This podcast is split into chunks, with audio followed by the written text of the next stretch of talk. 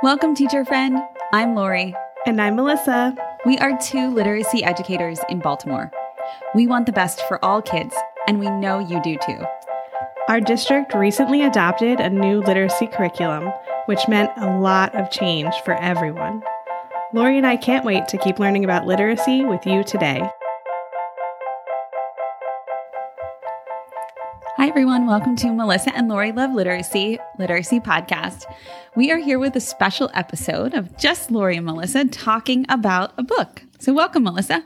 Welcome. Yeah, it's just us today. I know. It's kind of like our Facebook Live, but Mm-hmm. not. It's not live. It's just us. I'm excited because we're piloting this really fun idea that we have about a book talk that then we have a complimentary podcast with the authors of the book. But we thought there are so many busy educators out there who may not be able to read the book Yeah. before listening to the podcast, or maybe they want to read it after. So we thought we'd give them just enough to kind of whet their appetite and get excited for the book and be able to more deeply understand the podcast with the authors. Absolutely. It actually it reminds me of our podcast with Jen David Lang that we did, Mm-hmm. the mastermind, and how she does those like summaries for the really busy educators. Yeah, in writing, but we're doing it now doing on it a podcast. Yeah. Yeah. And I hope I hope it's helpful for people who, you know, want to just like get a little context before before we actually talk to the authors. We'd love to hear. So let us know. Yeah. Jump in, jump into our Facebook lives. Let us know if it's helpful. We'll, we'll keep doing it if it's helpful.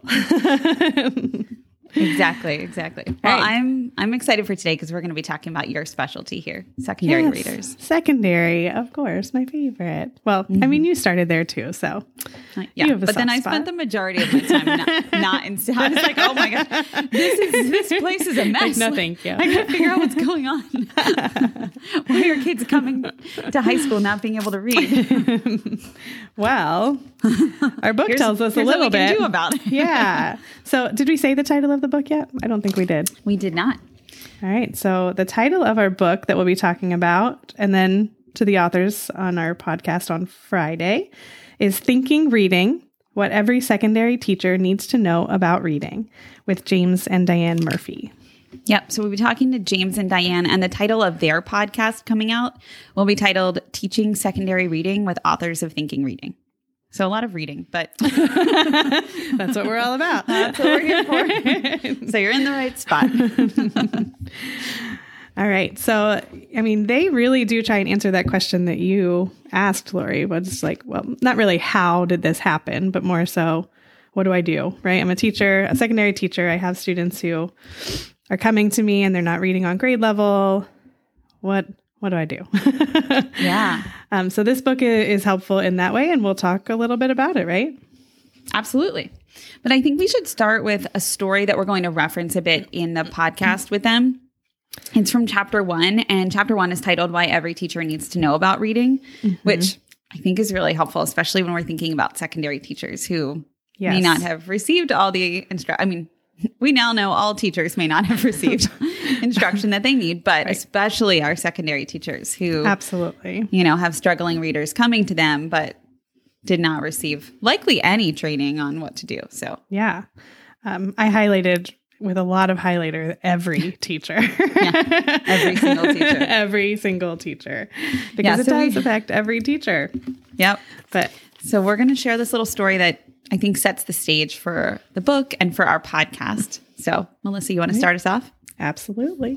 I feel like we need music, like little interlude before we do a story, but maybe we can have. I feel like there is a fancy way to do that on here, but I have no idea how to do right. it. we'll work on that for our phase two book club. yes. We read reading music. All right, here it is for real. Okay. After 10 years of education, Andrew was highly disruptive in lessons and was on the brink of exclusion from his secondary school. He was also reading at the level of a six and a half year old. His levels of frustration were apparent when, asked to complete a computer based test, he broke the mouse. He was not impressed by the thought of attending yet another reading intervention. Warmth, firmness, and the carrot of reading a book on football won him over, at least for the present. Andrew was smart. He had no problem with comprehension, but learning to decode the words on the page was a different matter. By his second lesson, Andrew could see that he was making progress and we had buy in. It wasn't always an easy road. Andrew had a reputation to protect with his friends and was not always the ideal student, but he made nine years' progress in 13 months, gained five A through C grades in his GCSEs, and became a student leader in the sixth form. At the time of writing, he is completing his third year in university. Not bad for a boy who couldn't read. Imagine how different his schooling would have been if he had been taught differently from an earlier age. How much do teachers need to know about reading and why does it matter? All right, that's great. Good questions here. we should we should probably just I was as I was reading it realize we should tell our listeners that um, they're based in England. Yeah, yeah, yeah. and so some of these the football reference talking about soccer, the GCSEs are their exams. yes, I was going to say I don't know what GCSE stands for, but it's clearly an exam. I forget what it stands for too. Yeah, I, I did live there for three months, six months, however long you're there when you study abroad. Ooh, that's exciting. I didn't know that about you. How yeah, old were you? Uh-huh. Oh gosh, what, 20? That's so much fun. Oh, I'll tell you more stories about okay. that later. There's All a right. lot. a lot of fun stories. I can't wait to hear.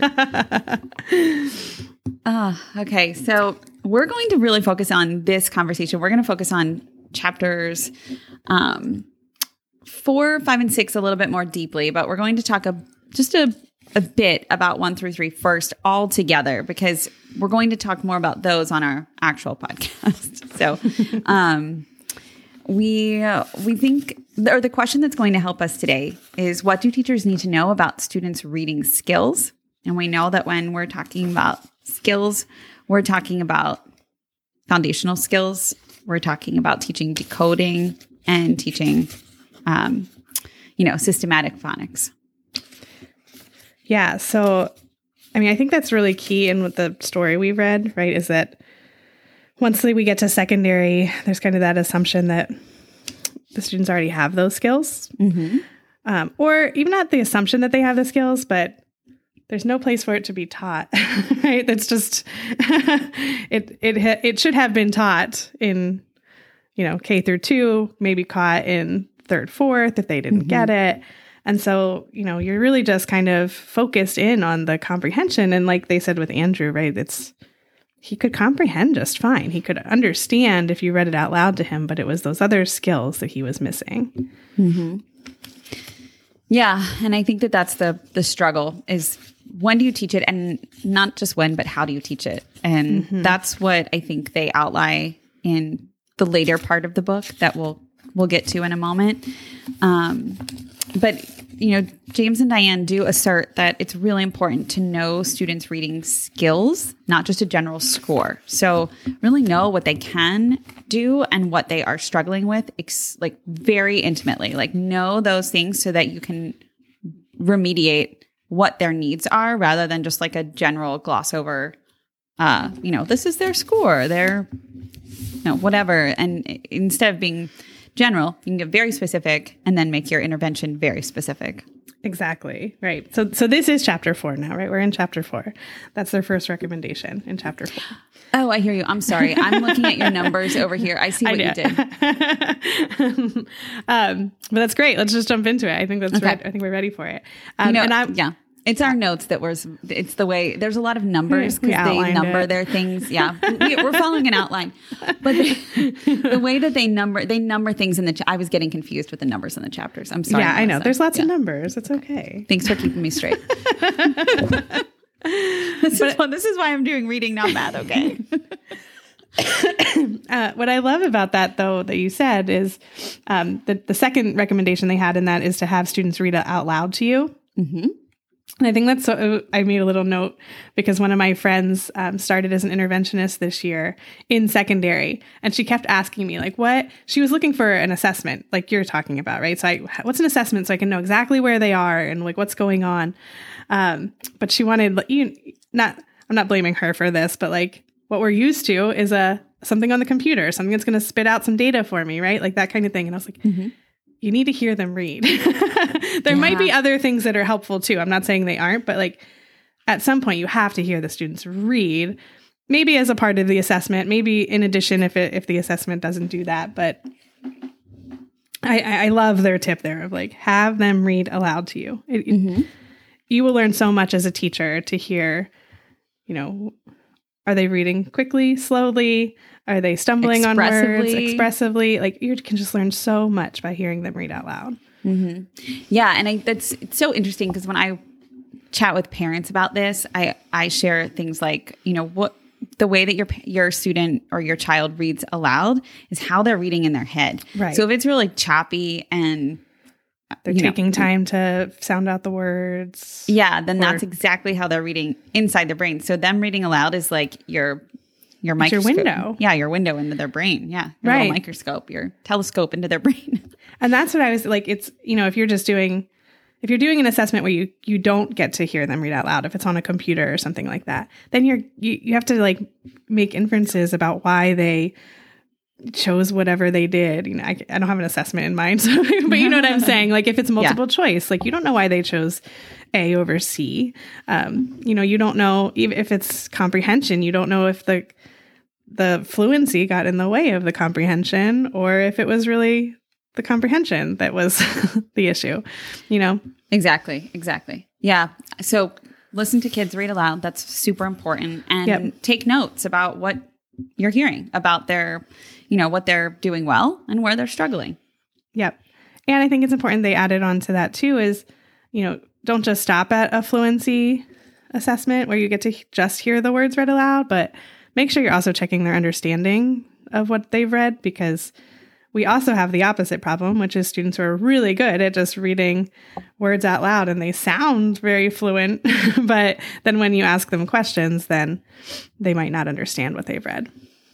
Yep. And I love how in the book, which, you know, if you have this book and it's on page 74, it notes so one reason for this may be lack of fluency. Decoding is so effortful that they have little working memory left over to process meaning.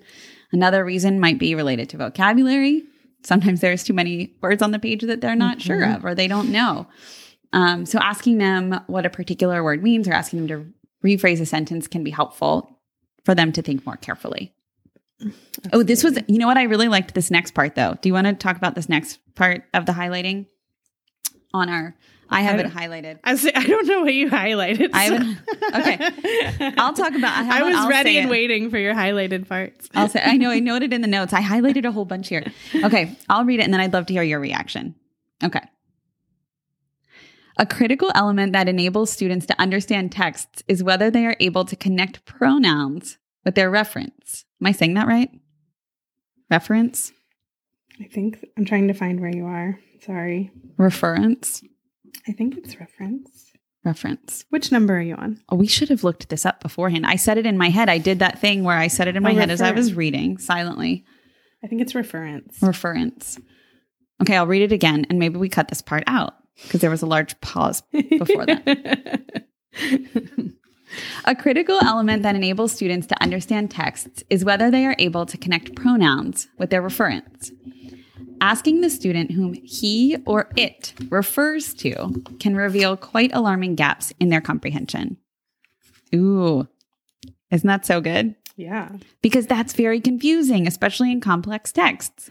I remember that specifically. I, I had an honors class once in high school and they were reading The Great Gatsby. Mm-hmm.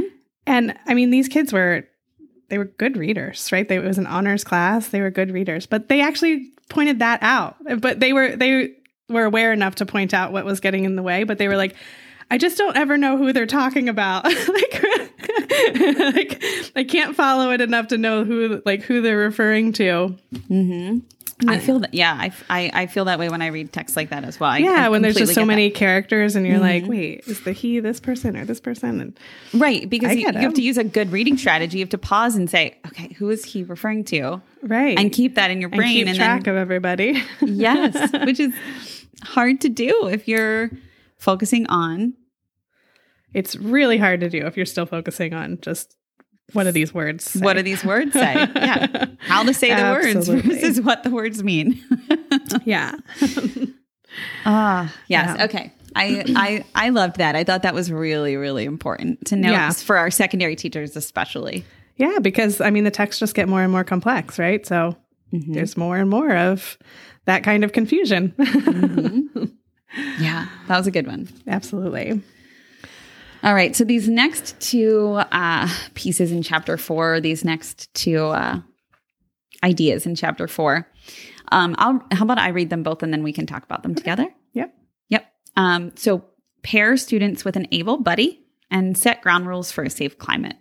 And we're still on pages 74 and 75. We haven't gone far. um, that's okay though. Uh, it actually reminded me. This reminded me so much of um, Lorraine and Lindsay's episode with Mhm. fluency. So Yeah. you guys have to go back and listen to that if you haven't. Mhm. Um, but Lindsay talks a lot about in her classroom. Lindsay Kemeny is a, a teacher we've had on a couple times.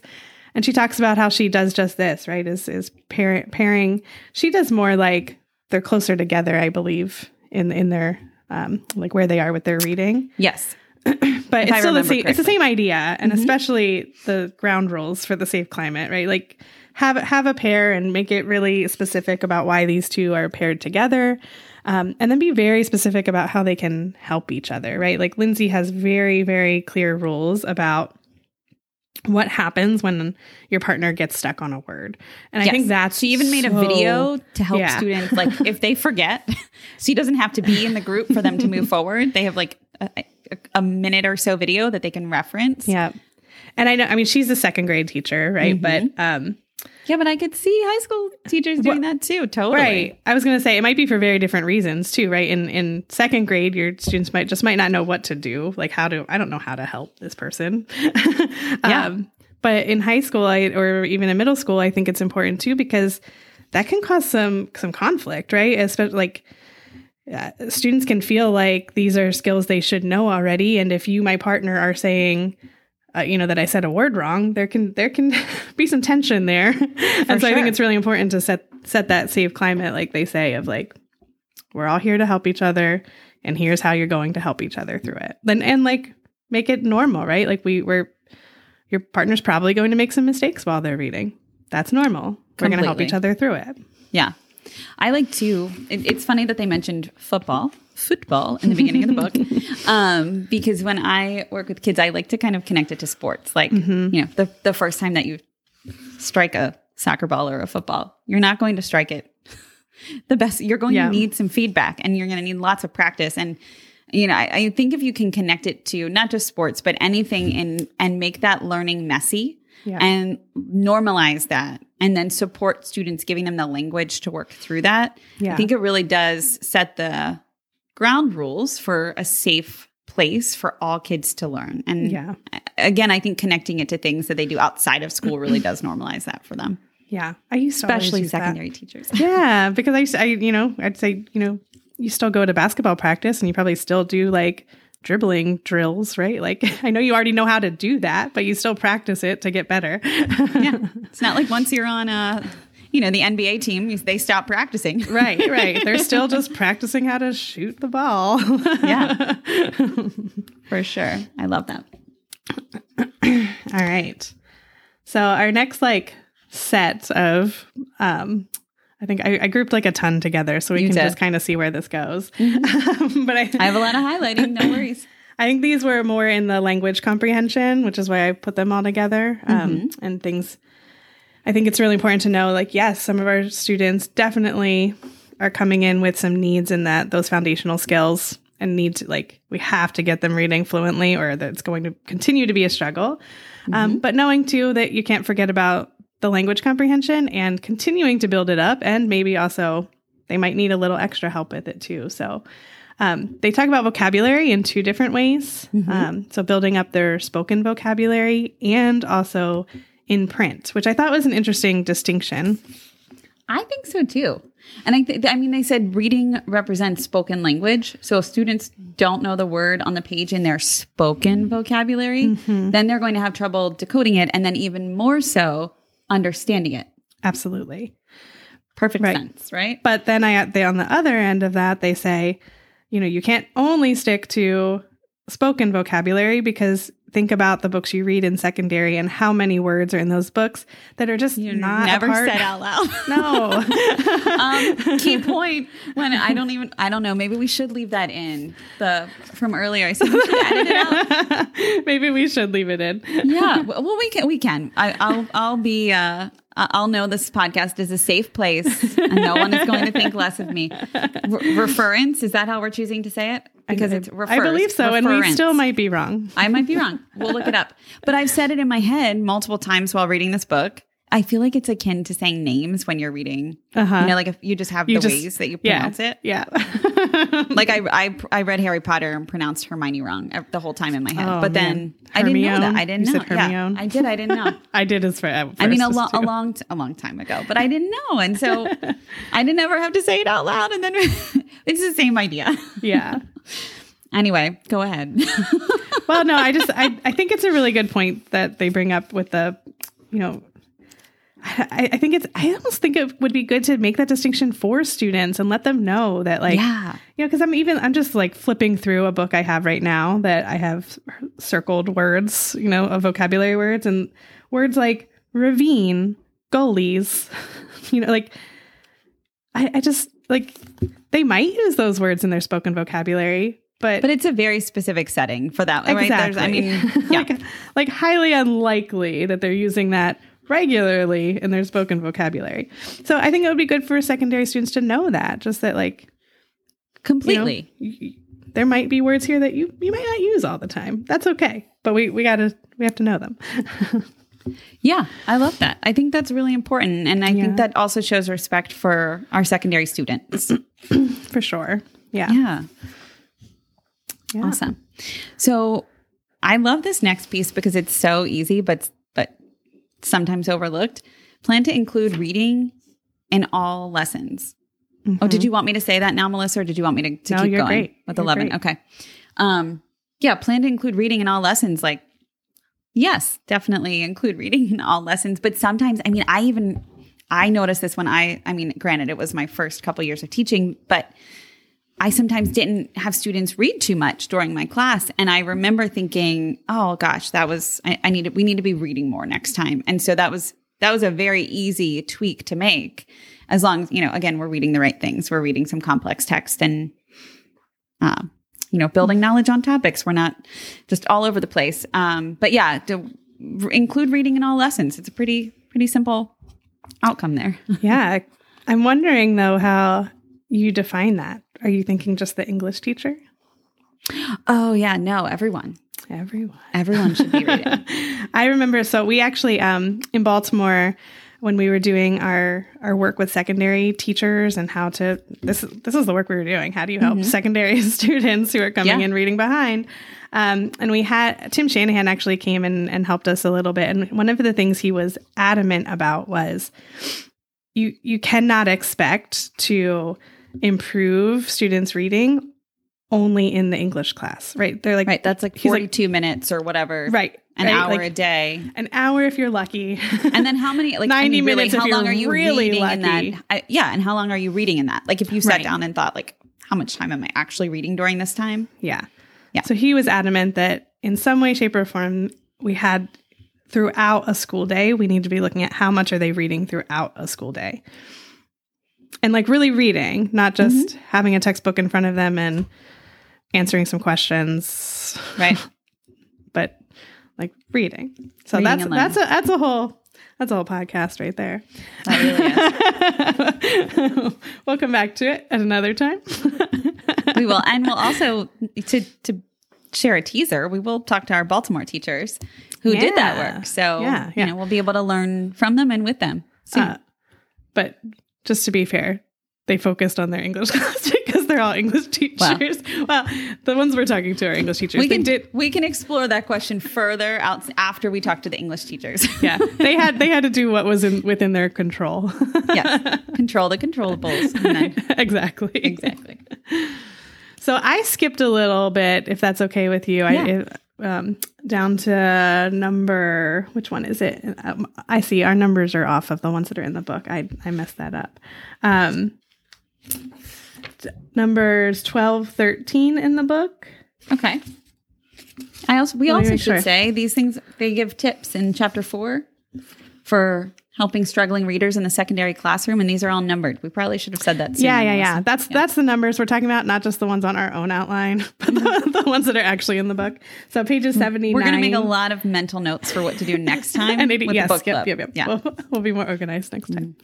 Um, but on page 79 and 80, they talk about just including regular daily spelling practice in your routines and adding systematic language teaching, including syntax, morphology, and etymology.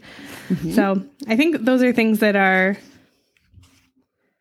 not often thought about at the secondary level. Sometimes, especially the like morphology, potentially.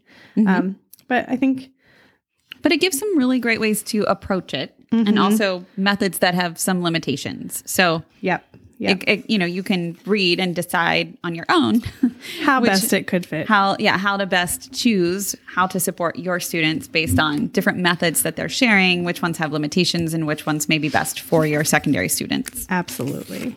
Mm-hmm. i like that too Yeah.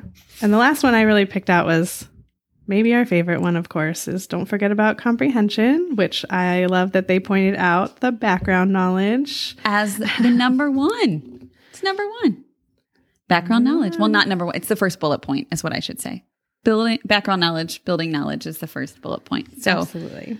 um, yeah, we know that knowledge is essential for drawing conclusions, picking up inferences. Love it. I'm going to read the. Can I read the example? Absolutely. If a student doesn't know that Venus is a very hot planet, he or she is not going to pick up on the implied meanings in an advertising slogan such as hotter than Mercury, cooler than Venus.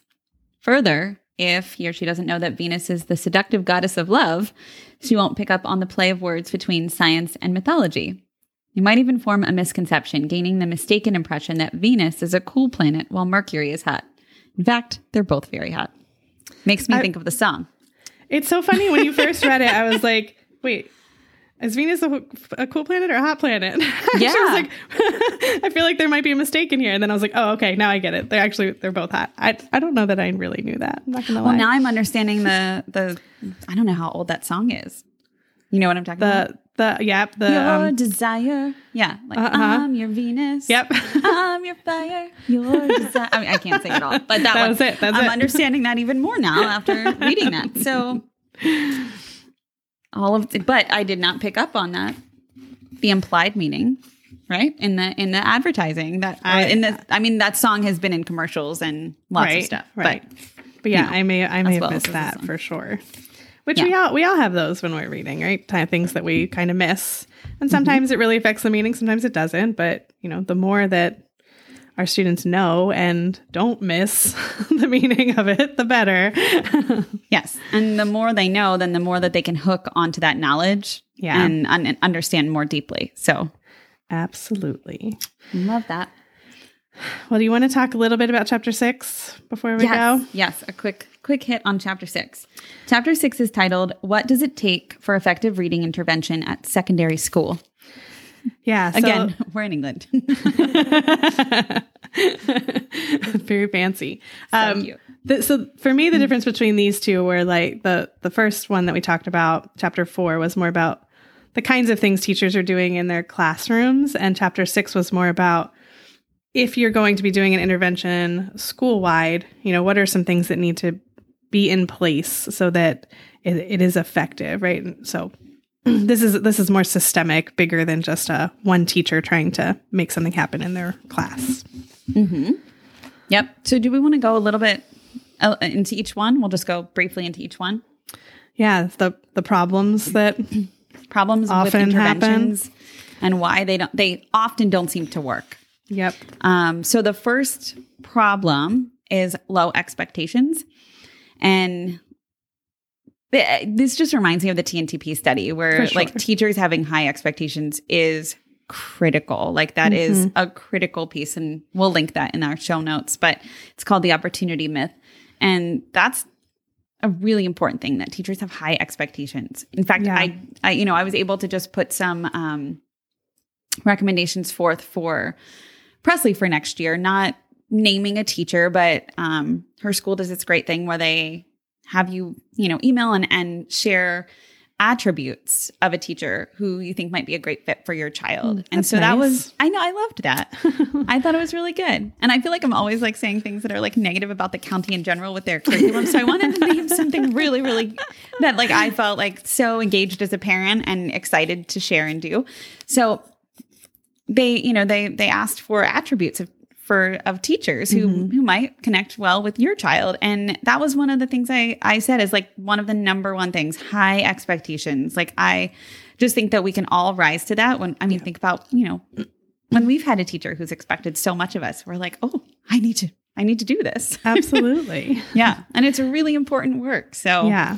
you know they they they're with that person every day. And i just that that high expectations is so critical. And especially with interventions you know we don't want mm-hmm. someone to think or, or the, those secondary all kids Like, know oh, but just secondary kids can get read that. yeah Yeah. exactly. I think one of the lines in here that I picked out was it says, Another reason that we expect little from interventions is that we assume that the children in them are suffering from a disability of some kind.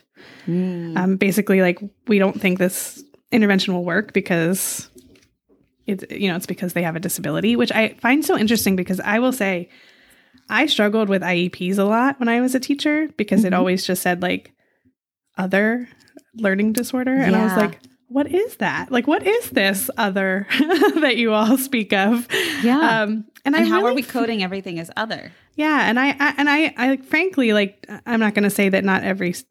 I, mean, I can't say every student that has an IEP doesn't have some kind of learning disability. There, there might be some, but I don't believe that all students.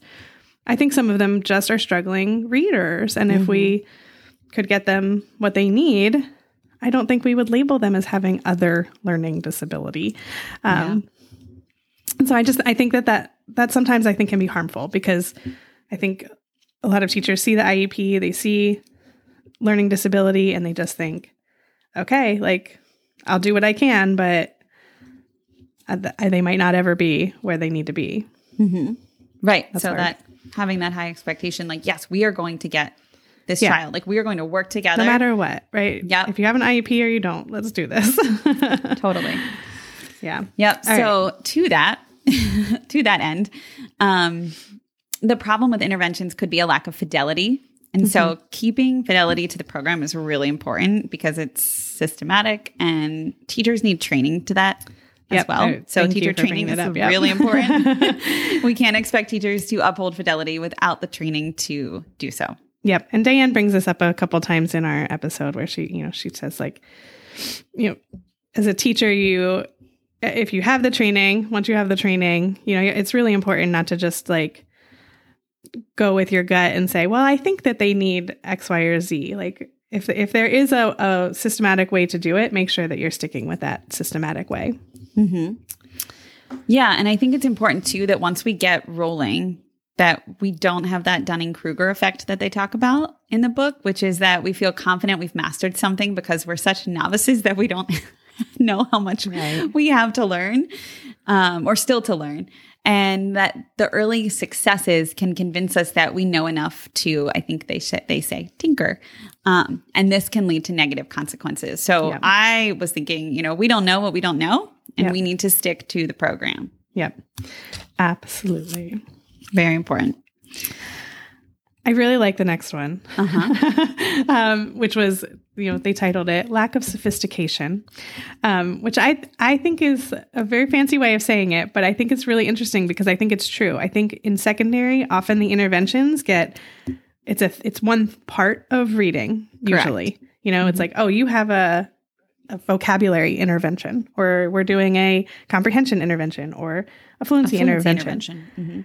And in most cases, students don't need just one of those things. um, so I thought that was really interesting to think about because you know the one the the programs I could think of, a lot of them do fall into that bucket. And like, well, are you going to actually do all five different interventions with a student? There's no way. Um, so how can Yeah. you look for interventions that might be able to meet all of those needs versus just one?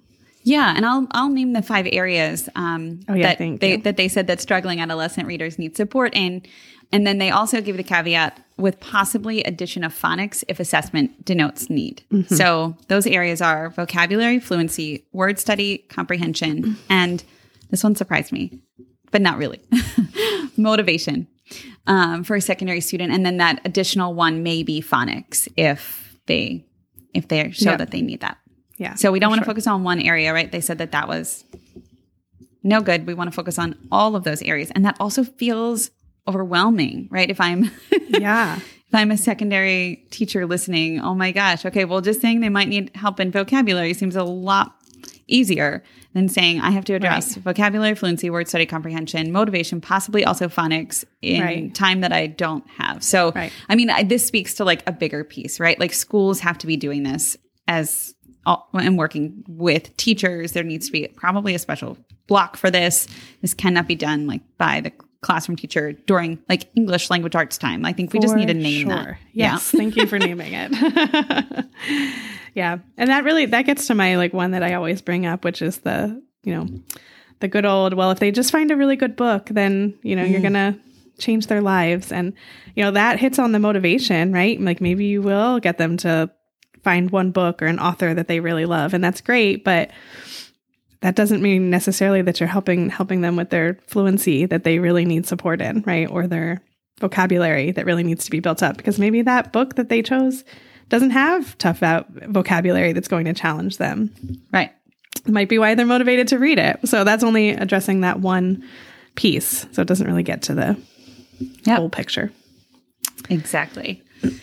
um, can we skip down to the impact of ineffective interventions on students? Yeah, absolutely.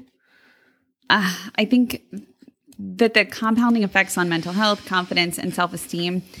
That really just made me think of our episode with Steven Dykstra. and I was thinking if anybody, as they're listening to this, wants to learn more, that episode with with Steven, it was our hundredth episode. Yeah. It really spoke to the the way that not being able to read just compounds on students daily and how it's trauma every day and then uh, Yeah. how it's just ongoing, it's frequent, it's repetitive, and it impacts them. Yeah. And my thinking was like, imagine if all these other things aren't going well, right? You place a student in intervention with good intentions, but there's low expectations and you're only focusing on vocabulary, right? And you don't have great assessments, so you don't really know where, mm-hmm. where they are. And, you know, you don't, didn't train the teachers very well. You have all these things going on. Like, imagine the impact on the student there, right? Mm-hmm. They're already probably having some of that repetitive trauma from years before because they didn't get to sixth grade and suddenly now they're struggling, but they didn't in the grades before, right? They they Yeah. this has been ongoing for them. And so, you know, already being in an intervention, if they're seeing these other things happening where it's not a successful place for them, it's it it can be really tough. Yeah. And that's where I think I, I kind of reverse the order here uh, for us to talk about it because I think that that entry point gives a lot of educator, like thinking about that as an entry point gives educators, instead of blaming themselves, they can think about how they're helping the students. Because I think every educator wants to help students. Like, For sure. like, right? That's why we all became teachers. Yeah. Um, but one of the things that uh, James and Diane note as, you know, not um, a a problem with an intervention is the insufficient quality of assessment and more so the assumptions and intuitions, ra- like using assumptions and intuitions rather than data. Right. So we would not want to use professional judgment to say, okay, this student has mastered this and now they can go on to that. We want to have the data show and say that and then move the student because the data says that they are able to do it. It has really not much to do with us other than that we're providing this very systematic approach. Yep. And so we need to see if the student has learned it through the the data. Yeah. And I would add on to that, you know, I was thinking of some of the data we used to see in Baltimore, which was, you know, you would get a, a grade level for a student. And so, mm-hmm. you know, from that, you could probably say, okay, if they're in seventh grade and they're reading on the third grade level, they probably do need an intervention of some kind. But that often didn't tell Which you one? exactly. It didn't tell you where Right. they need support. And that's where I th- it's really necessary if you're going to do an intervention, not to just give teachers a list of, okay, here are your kids who are below grade level. Have fun, go, right? But mm-hmm. but they need to know specifically, you know, where where are our students and what you know, where are their strengths and where do they need more support? Specifically in vocabulary and fluency and do they need extra phonics support? What what do they need that support in? Exactly. So that's a great way to transition us. What is required for effective reading intervention? And at the end of the book, at the end of chapter six, we have some attention to that question. Um, so I think it would be most helpful, Melissa, if we probably just rack these off like a little mm-hmm. list. Um, and I'll start the five strands of reading. We talked about those earlier phonics knowledge, vocabulary, background knowledge, comprehension, explicit language teaching, such as, you know, for example, word study, plus motivation. Yep. The detailed assessment that we mm-hmm. already talked about. Mm-hmm. Stages of learning. So they talk a little bit about that and explain what that looks like in the book um, that we teach, we practice, and then we go to mastery. Yeah. And then it's attention to sub skills, which this, you know, this is where having really good training in reading is really helpful. It's really helpful because, you know, we can say, okay, even like we said, great, they need help with fluency. Okay, but there's different parts of fluency and what do, do, they need to read slower faster? Do they need to read with expression? Like what what are the different things within there that they actually need support in? And exactly. fluency is actually an easy one to rattle that off with. When you get to like phonics there's a whole lot more under those sub skills that you need to know a lot about. Yes. Yep. And uh, carefully calibrated steps in learning. So i'm going to pull my book to explain that one a little bit better. Um, if you're listening and you have the book, it's on page 122. yeah, and I can just chat while you find it real quick is you yeah. know just just knowing exactly like what's the right next step for students, knowing where they are in their curriculum in their classroom, where they are with their needs based on those assessments and like what's the right next step is it's a tough thing to know. Yeah, and I think I think this this sums it up that um the amount of new information presented must be small enough that mastery could probably be induced in a few minutes. Mm-hmm. So we want students to feel like they're and they're getting it very yep. quickly to have some small wins. Like I'm hearing that as yeah, I'm, I'm explicitly teaching this to for small wins. So yep. this and over time, lots of small wins means really bigger gains, right? Yeah, and I will say real quick, um, James and Diane talk a lot about that as the motivation for our secondary students. And mm-hmm. although, you know, that story we read at the beginning, we reference it in the podcast with them too, you know, yes, Diane needed to get that student to read about football at first because she just needed a way to get him to say, okay, I'll work with you. right. But that wasn't the real motivation ongoing, right? She didn't need to like only continue to have him read about football. That was just a way to get him hooked in. Um, but then the real motivation came from what you're saying there, which is them seeing quick gains, quick, like, oh, I can get this and I can get better quickly. Mm-hmm. Um, and them knowing it, right? So it's not like sometimes I feel like in school, like kids go a really long time and don't necessarily even know, like, am I, am I doing well? Am I not? Am I making progress? Right. So being able to tell them right away, like you made, you, you went from 100 words per minute to 120. Like, that's I oh okay. Like there's motivation there then. Yeah you're right. They do talk about that quite a bit and it is, mm-hmm. they give very good examples. It's very helpful to conceptualize that part.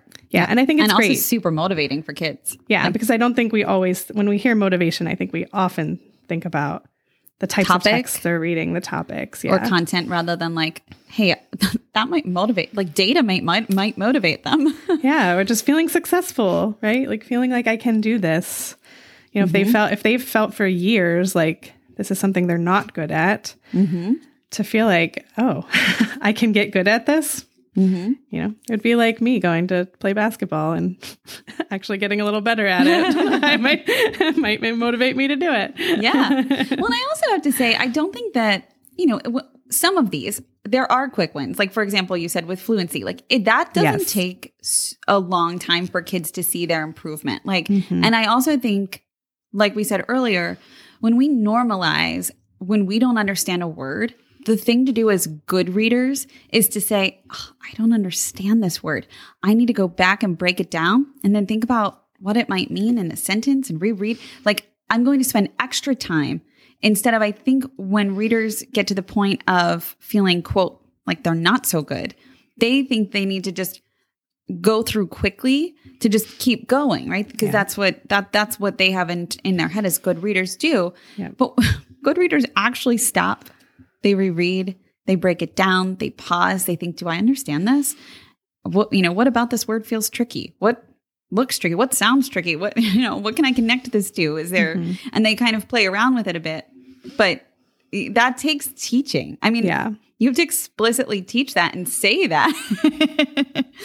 so, you know, I think there's um there are some quick wins here. You know, other ones are a little bit longer Yeah. term Well, wins. I was just going to say the like other side of what you just said, the long term side of that is, you know, building their vocabulary so that, you know, they don't have to stop so often to exactly. really think about the meaning of words, right? If it becomes a part of their their long term vocabulary. But that's a longer term win, right? That's not Yeah. that's not a quick one. Yeah.